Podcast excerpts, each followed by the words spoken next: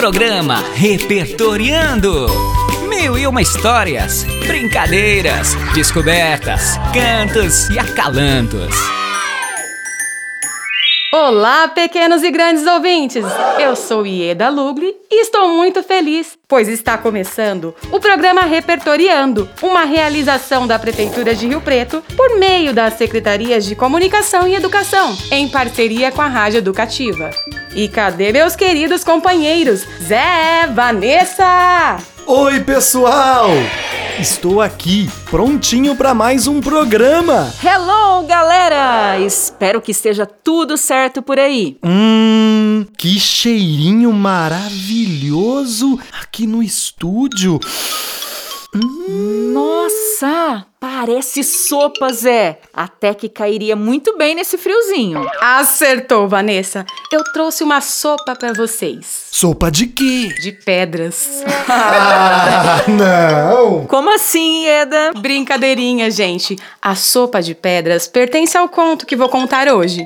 Já a outra, vocês provarão mais tarde. Ah, bom. Então deve ser um conto de artimanha que eu conheço, do Pedro Malazarte, certeza. Eu lembro mesmo. São aqueles contos que os personagens costumam se utilizar de armadilhas, gambiarras e espertezas. Então, vamos ver o que o espertalhão do Pedro Malazartes aprontou nessa narrativa do livro Histórias da Brasileira, que foi recontada por Ana Maria Machado e ilustrada por Odilon Moraes.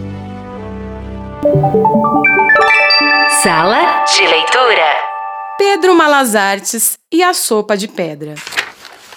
Um dia, Pedro Malazartes vinha pela estrada com fome e chegou a uma casa onde morava uma velha muito pão dura. Sou um pobre viajante, faminto e cansado. Vem andando de muito longe há três anos, três meses, três semanas, três dias, três noites, três horas. Pare, pare com esse, diga logo o que quer. Interrompeu a mulher. É que eu tô com uma fome. Será que a senhora podia me ajudar? Não tem nada de comer nessa casa. Foi logo dizendo a velha. Ele olhou em volta, viu um curral cheio de vacas, um galinheiro cheio de galinhas, umas gaiolas cheias de coelhos, um chiqueiro cheio de porcos. E mais uma horta muito bem cuidada, um pomar com árvores carregadinhas de frutas, um milharal viçoso, uma roça de mandioca. Não, a senhora entendeu mal. Eu não preciso de comida, não. Só queria era uma uma panela emprestada e um pouco d'água. Se a senhora me deixar usar seu fogão, eu já estou satisfeito, porque aqui no chão tem muita pedra. Isso me basta.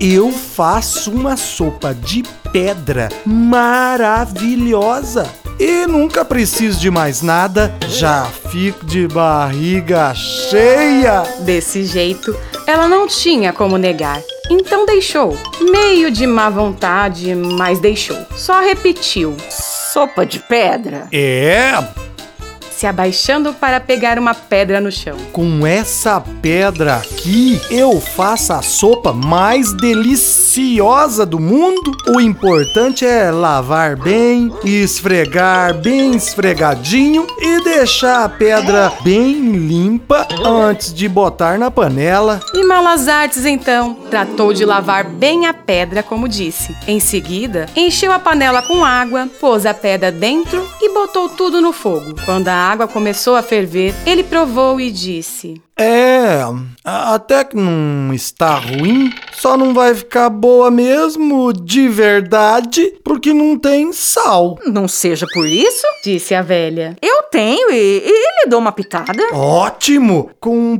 pouquinho de cebola e alho, fica melhor ainda. Não, não seja por isso. Eu lhe arrumo. E um temperinho verde da horta. Será que não tem? Dá um gostinho especial na sopa. Vá lá, não é por isso que sua sopa vai ficar sem gosto. Foi pegar tudo o que Pedro Malazartes pediu e voltou depressa para o lado dele. Estava louca para aprender a fazer aquela sopa. Podia ser mesmo uma sorte receber aquele viajante em casa. Se ele lhe ensinasse a se alimentar só com uma sopa feita de pedra e água, com certeza ela ia economizar muito daí por diante. Mas não pôde ficar muito tempo na beira do fogão observando, porque logo que Pedro jogou os ingredientes na panela e deu uma mexida, ele tornou a provar e fez uma cara de quem estava em dúvida. O que foi? Perguntou a mulher. Não sei bem, parece que falta alguma coisa nesse caldo. Talvez um pedacinho de carne ou de linguiça. Não seja por isso. Se é uma sopa tão maravilhosa, tão econômica assim, não vai ser por um pedacinho de carne que vamos perder essa maravilha. Foi lá dentro e voltou com um pedaço de carne, outro de paio e uma linguiça. Malas Artes jogou tudo dentro da panela, deixou cozinhar mais um pouquinho e então respirou fundo. Hum. Está começando a ficar cheirosa. Não acha? É mesmo? Concordou a velha interessada. O problema é, é que vai ficar meio sem graça, assim, branquela, sem cor. O gosto está bom, mas sempre fica melhor quando a gente tem um, um pouco de colorido para enfeitar. Um pedaço de abóbora, umas folhinhas de couve, de repolho, uma cenourinha, uma batatinha. Mas isso não é mesmo muito importante. A senhora não acha? É, é só aparência. A mulher, louca para aprender bem a fazer aquela sopa preciosa, foi dizendo. Não seja por isso, vou ali na horta buscar. Voltou carregada de tudo que ele pediu e mais um nabo, dois machiches, uma batata doce, um chuchu, uma espiga de milho, até uma banana da terra. A essa altura, ela já não se limitava a ficar olhando. Tratava de ajudar mesmo, para andar depressa e também para ela ter certeza de que não estava perdendo nenhuma etapa da preparação daquele prato tão maravilhoso e econômico. Por isso, foi logo lavando todas as verduras para tirar a terra e limpar bem. Descascou o que era de descascar e foi passando para Pedro, que cortava e jogava na panela. Os dois esperavam, sentindo aquele cheiro ótimo. De vez em quando, Malas Artes provava e suspirava. Hum, hum, hum, hum. Está ficando gostosa. Hum. Está mesmo um cheiro delicioso. Concordava a velha. Daí a pouco ele provou de novo e concluiu. Hum. Pronto, agora está perfeita. Uma delícia. É, é só tomar. A velha trouxe dois pratos fundos e ele serviu. Ela ficou olhando para ver o que ele fazia com a pedra, mas Pedro deixou a pedra na panela. Logo a velha perguntou: Pedra. A gente joga fora. J- joga fora? É, ou então lava bem e guarda pra fazer outra sopa no dia em que for preciso enganar outro bobo. Uns dizem que ela ficou tão furiosa que jogou a panela em cima dele, com sopa quente, pedra e tudo. Outros dizem que ela deu uma gargalhada, viu que tinha merecido, mas tratou de tomar a sopa e guardar a pedra. Pode escolher o fim, e fica sendo assim.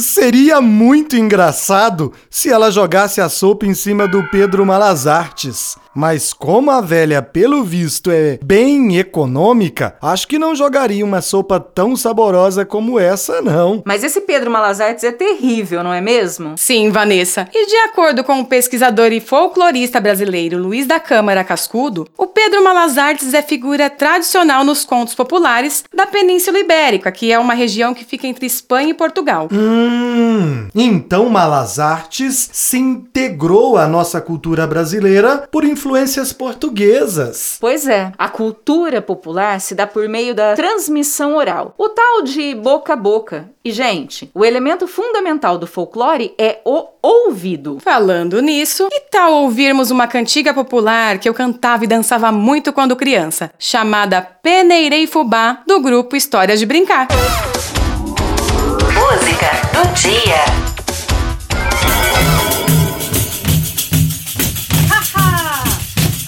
De peneira, vamos juntos peneirar. Coco, farinha, feijão, amendoim e fubá. Peneirando e cantando, vamos até o sol raiar.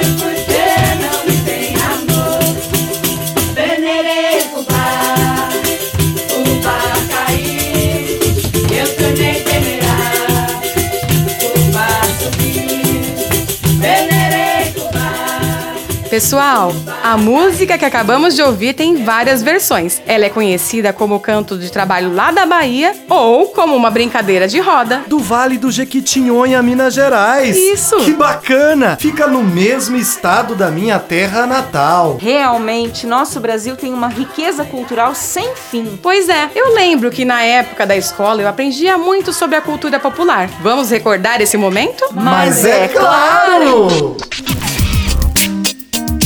Aprendendo mais. Pessoal, o que eu mais gostava era daqueles jogos de adivinhação. Vamos ver se vocês acertam. O que é o que é?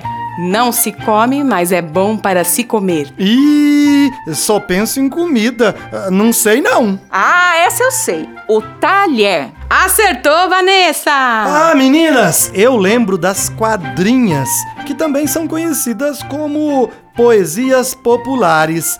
É, deixa eu lembrar. Ah, ah, Ouçam só. Eu coloquei meu nome no teu relógio, querida. Faça agora o que quiser com as horas da minha vida. Falando em horas, vixe, o programa já acabou. Vamos ter sopa de pedras? Antes tarde do que nunca. A Vanessa, sem querer querendo, acabou falando um provérbio. E vocês aí de casa, que tal pesquisarem mais sobre a cultura popular? Com certeza, vocês vão descobrir muitas riquezas que tem nesse Brasilzão. Um abraço bem quentinho no coração de vocês. Um beijão, pessoal. Até semana que vem. É isso aí, galera. Obrigada pela companhia. Beijos. Bora comer uma sopa de legumes, pessoal? Você